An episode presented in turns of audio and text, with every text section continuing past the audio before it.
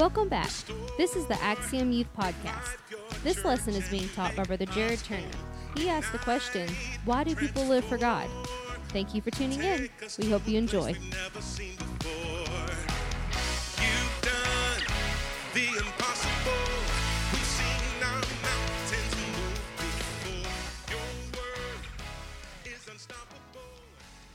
You can be seated tonight. I, I do want to preach to you. I do have something, and I believe the Lord has laid it on my heart. I feel it very strongly, felt it very strongly today. Didn't think I would preach it tonight, but the Lord has really been dealing with me about it.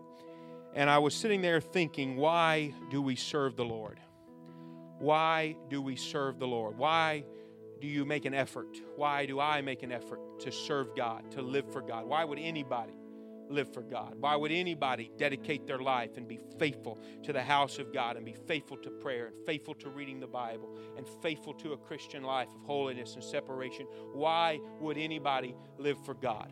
It's not because there's a hell and not because there's a heaven because there are plenty there's plenty of evidence that that kind of motivation does not work people know drugs will destroy their life but they do it anyway people know that smoking gives you cancer but they do it anyway people know that there's certain foods that are unhealthy but we eat them anyway. There's that, that kind of fear of something in the future doesn't really work because we are here and now kind of people. That's just what you are as a human being. So the fear of a punishment in the future is not enough to keep you in the house of God. It's not enough. It's not. There's no. That's none of what. That's not why any of us are here. It's because we are afraid of some sort of eternal punishment, or because we're trying to gain some kind of eternal reward. That's just. That's just the reality of things. We don't have the ability to see that far in the future. There's very few, very few people that have that kind of trajectory where they can see and they can do things. But the most of us are just living for the next few moments and the next few days. So, why are you here? Why are you living for God? Why are you living for God? It may, could be, are you trying to achieve something great in your life? There are a few people that are high achievers, and you can achieve something through the kingdom of God. If you give your life to God, you can achieve something. But really, I don't think anybody serves God very long just for, to achieve because anything that you do in the kingdom of God, if you really got the anointing and the power of God, you're going to do it for the glory of God. You're not going to do it for your own glory. Now, there are certainly people that do churchy type things for their own glory, but I'm not talking about those people. I'm talking about people that stay faithful and that live for God. They don't do it just to achieve something, just to become a preacher or become a pastor, to become somebody that everybody respects and looks up to. That's not why they live for God. Why do you live for God? Why are you going to live for God? What is it going to take if you're going to make it? What does it take? Why do people dedicate so much of their life and so much of their time? Time to dedicate it to the kingdom, to the cause. Why? Why do people live for God? Why do people live for God? The answer to that question is what I want to talk about tonight. Why people live for God. I'm talking about why people live for God because there's so much out there, and you can talk about sin and how horrible and terrible sin is. And it is terrible. But like I said, negative consequences really don't motivate people that much right? You, you rob a bank knowing that you're probably going to go to prison, but people do it anyway. Why do people, how do people end up in such horrible places by choices that they've made? Because the negative consequences are not enough to get you to line up. There's got to be something that's more powerful than punishment, something that's more powerful than the fear of a negative outcome in your life. And say, well, I want to have a good family, and I want to have this, and I want to have that, so I'm going to dedicate my life to God because I know God can give me those things. And that is true. And and in an intellectual level and on your, in your mind and in your heart, that might be something that comes along the road and keeps you kind of grounded. But it's not the initial thing. It's not the thing that first draws you into the kingdom of God or first gets you connected to God. It's just that kind of why. Because if that was the way, we would all probably be a little healthier. We would probably save a little more money. We wouldn't blow it on Doritos at school with a kid that's selling it for $75 all right, in seventh period. And you're like, all right, I got to have it right now right? If we had a little more view for the future, we would save something or we would do something. So, not everybody has that in them to kind of see further down the road. So, it's something more powerful than just that kind of promise of a future. There's something else that grips you right here and right now. Why people live for God. In the book of Revelation, Jesus appears to the Apostle John and he begins to give messages to seven churches. And I, people have said, and I, I generally agree that those seven churches, while they are real churches, each lesson holds true for us. In some ways, we can take the lessons that Jesus was giving and we can see how they can apply into our life. And so, what I was looking at, Revelation chapter number two, is where we're going to be drawing our text from. And to the first one, the, the church of Ephesus and we're not really going to talk about the actual church of Ephesus and where it was, although that's probably interesting history. But we're just going to quickly pull out the lesson that Jesus is trying to teach. And I want to show you the balance of why people live for God. And I want, really want to minister to you tonight because I think there's somebody out there that needs to get a hold of this in their life. There's somebody out there that needs to make up your mind to serve God. And, it, and if you're going to serve God, it's going to come down to one thing. It's not going to come down to the fact that you want a better life or you want success or you want this. It's going to come down to one thing that's going to draw you in. So Jesus says to the church, I know thy works. This is chapter 2, verse 2. And thy labor and thy patience, and how thou canst not bear them which are evil, and thou hast tried them which say they are apostles and they are not, and how has found them liars, and has borne and has patience for my name's sake, has labored and has not fainted. So it's talking about a good church that has worked hard, that has done the work, and that has fought for the truth, and that has stayed faithful. Has stayed faithful. This is, this is all things that you could say that makes up a good church. They've, they've been patient, borne my namesake. We're not going to go through every last word but verse 4 says, Nevertheless, I have somewhat against thee, because thou hast left thy first love. Remember, therefore, from whence thou art fallen, and repent and do the first works, or else I will come unto thee quickly and will remove thy candlestick out of this place, except thou repent. Now, it kind of seems like a rebuke and seems like a harsh thing to say because you've done all of this. And he listed all of the different things. And God says, now this is pretty important. When God commends you for something, God's putting a medal on them and saying, You have done a good job. You have done a good work. You have been faithful. You have lived a life of holiness and righteousness, and I'm going to put this medal on you. Congratulations, well done. Nevertheless, I have somewhat against you. And here's, here's where you got to understand when God, it says it at the end of chapter 3 of this book, that when God corrects you, when God does something in order to get your attention, it's because He loves you. It's because He has a future for you. If He never used conviction on your life, it's because He knows you're not going to respond. So the only people that feel guilty are the people that God is working on. The only people that feel conviction or feel like they need to change something or hear a rebuke are the people that God is reaching for. So when you see a rebuke in Scripture, one that is, you've got to repent, or else I will come unto you quickly and will remove thy candlestick out of its place. That I, there's, you're going to lose something if you do not repent. That that that way that God is approaching that is a concern for that group of people is a concern for that church. It's a concern. So when somebody comes into your life and says, hey, that's something you've got to change, that's a person that loves you. I promise that's a person that cares about you because it's hard to come and to correct somebody. It is, uh, just speaking as a leader, I, am a, I am a manager, and as a youth pastor, it's, it takes a little bit more concern to come to somebody and say, I've seen some behavior that needs to change, than to just let somebody go on and reap the benefits of their decision making, which could be maybe getting fired from their job or or in your case, even more grave and dire, to make some decision that harms your life. So when God intervenes, it's because He loves you. And so God is intervening on behalf of this church, and He's stepping in, and He's teaching us a very powerful principle. Because this church had done things, they had stood for the truth, they had been faithful, they had been patient, but God said, if you don't get this one thing right, you are going to lose everything. You're not going to be able to live for me without this one thing. Without this thing that draws you in, without this thing that pulls you close. You can try to do all the churchy stuff, and if you lose this one thing, it's over for you. It's not going to work. You're not going to be able to live for me without my love in your life. That's the one thing. Is the love of God is what draws you in. It's where you first contact him. It's what keeps you going. It is the reward that allows you to live for God.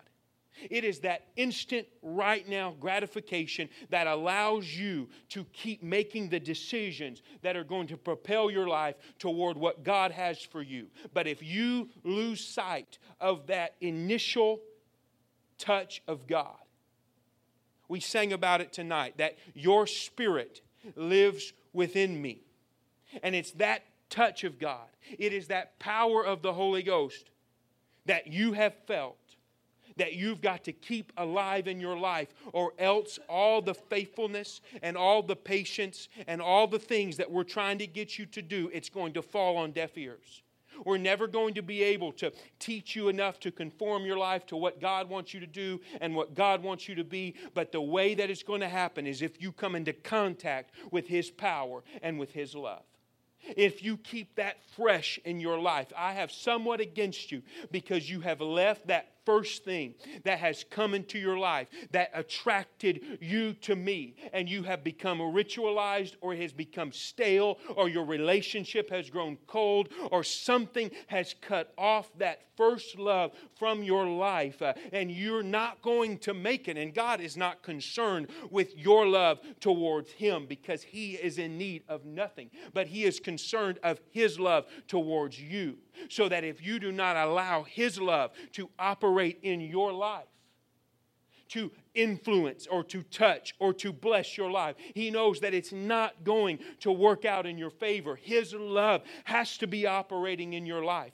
That means that when you go through something difficult, you can feel a pity party and you can have all this sadness or this depression that comes on you, but God is looking down and saying, Look, I've got something for you, and I can help you not just in the future and not just in eternity, but I can help you right now get through this situation. I can come down and touch your life right now if you would allow me to. I can work in your life today.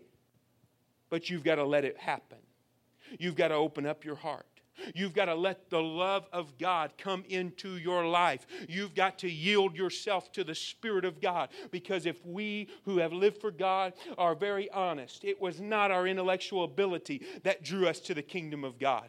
It was not the fact that we reasoned it out and that we wrote all the reasons why God existed and weighed them against the reasons why He doesn't exist and we just made an intellectual assent to it. But the reason that we live the life that we do is because God loved us. And because at some point He reached down and He got a hold of our heart.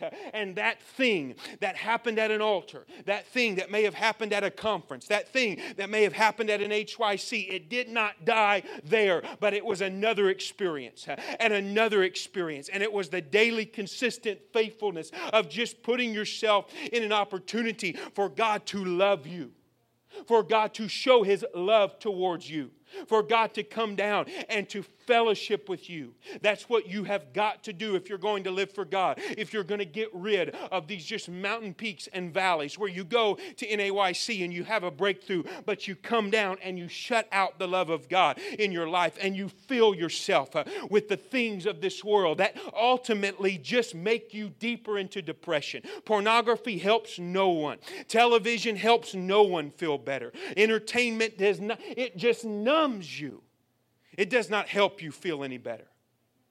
It just makes you just go into this altered state. But when you come out, you've still got your same problems and you've still got this same old heart uh, that is no different uh, and has no more knowledge or no more wisdom to handle the tough situation that you're in or to help you walk through the family situation. But when you allow the love of God to fill a room and to fill your heart, uh, things begin to change. Your attitude, your outlook, uh, and God can heal what's going on deep inside of your heart heart and deep inside of your life uh, as something that even faithfulness can't touch, something that holiness even cannot touch because we are not righteous on our own. That's not saying that those things aren't important, but the way you live that kind of life and make it count for His glory is the motivation, like I talked about last week, has got to be that God loves me. And I know that He loves me. One, because I've let Him touch my life because I've given him opportunity, because I'm not skipping church. And when I come to church, I'm not checking out. And I take time to read my Bible, not just to get a prize or not just to say, oh, I've done it, but I take time to get to know Him, to see what He might say to me. I take time to pray and say, God, give me the strength that I need for today because I've got something that I am facing that I need you to help me with. And then the power of the Holy Ghost comes in, and that's how you live for God. That's how you live for God. Most people are just the faith uh, that their parents were raised in. Why? Because it's just your culture and that's what you do. But that is not the story of many who are sitting here. Why? Because God's reaching for you because it's not a cultural thing. This is a powerful thing that God's reaching down and saying, Look, I can heal something that no one else can heal. I can touch something that nobody else can touch. And I have seen too many young people with good parents walk away from this thing. Why? Because it didn't become theirs, because their parents had that kind of experience and that zeal and that first love that said, I love God and I'm going to be a witness to Him. But then their kids uh, got somehow, I don't know what happened, but just got distracted. And they didn't let the love of God. And so then they woke up one day and said, Hey, why am I following all of these rules? Well, they were faithful for a while, but why am I following all of these rules? Why am I really regulating what I watch and where I go and what I do? This is ridiculous. And they walk away. Yeah, because it does seem ridiculous.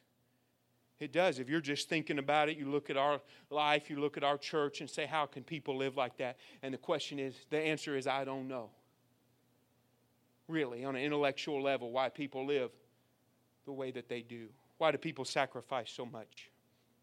Why do people give so much? Why do people give so much of their time and of their energy and of their life? The answer, not an intellectual answer, it's because of that love, that first love. I preach about it all the time because I can't get away from it. Because if I'm going to be honest with you, that's the only reason why I'm here. That's the only reason that I live for God at all. That's the only reason I have the family that I have.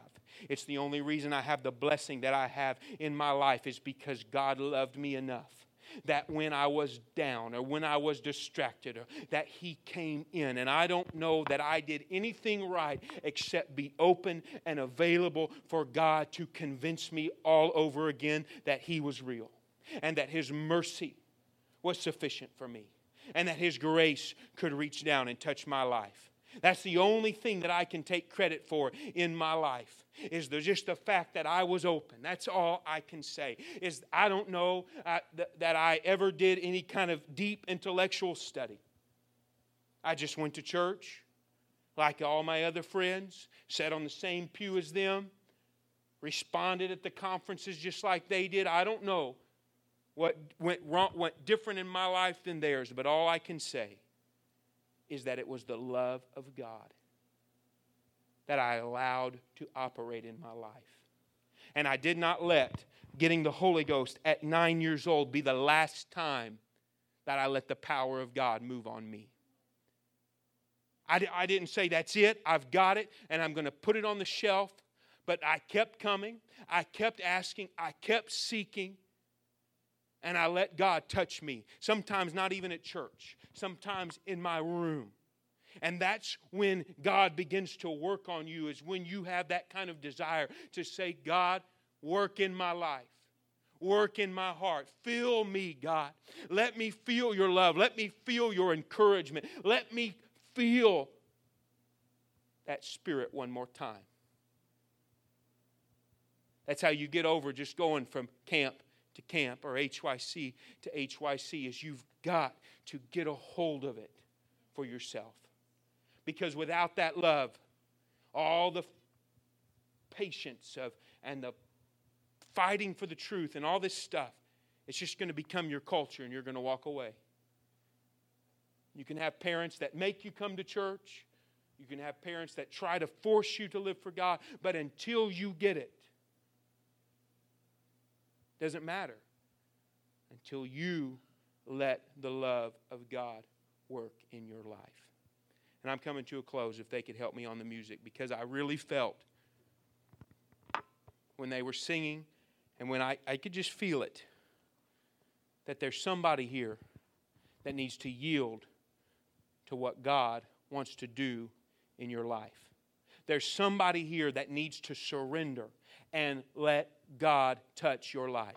There's somebody here that's holding on. And like I said before at the beginning of this service, and I meant it, that the only thing you have going for you is God. That is the most powerful force that's in your corner. There are people in this world that have other things going for them. That's not this group. That's not us.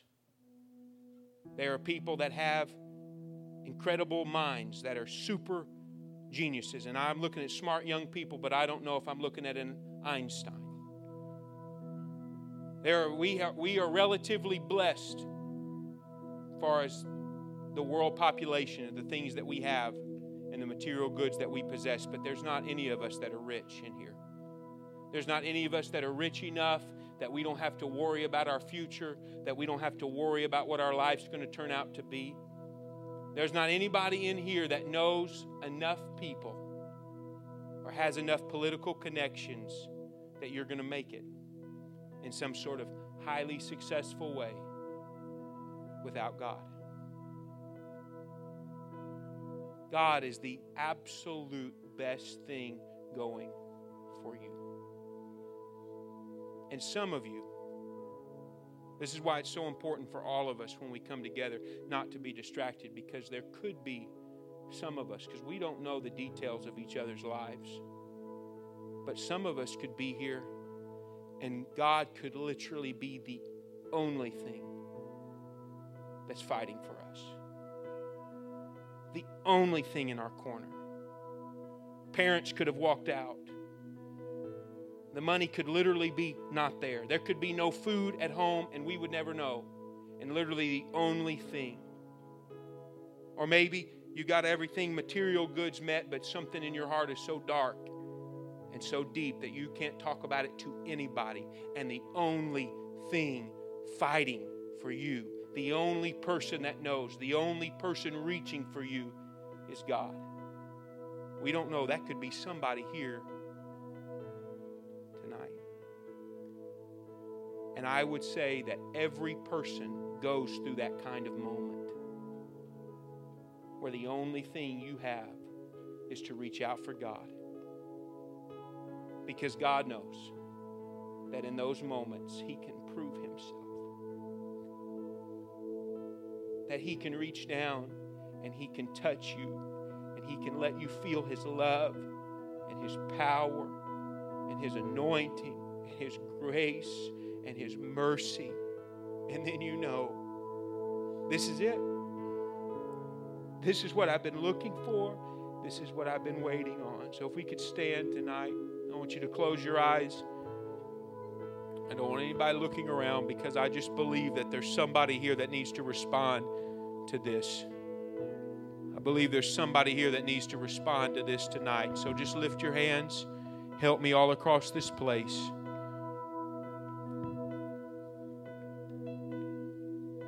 Just make this, just keep this time a sacred time because there could be somebody sitting next to you, or it could be you that is such a place that the only thing that's going to work is the power and the love of God.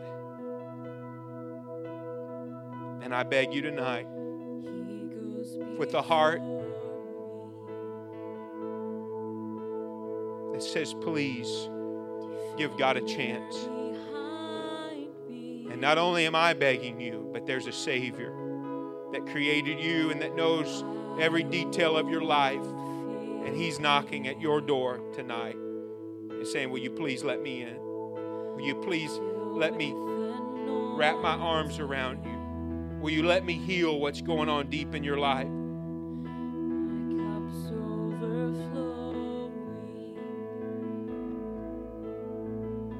Come on, somebody needs to respond tonight. Somebody needs to respond tonight. This altar is open if you'd like to come forward.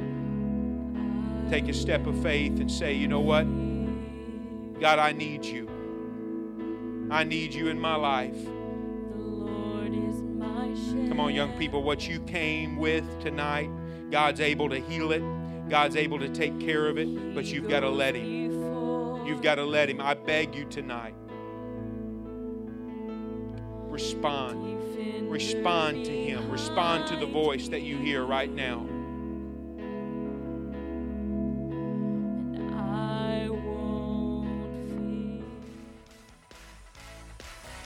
This has been an episode of Axiom Youth Student Ministries. Thank you for listening to this episode. We hope you've enjoyed and we hope you'll come back for the next one. Thank you for tuning in.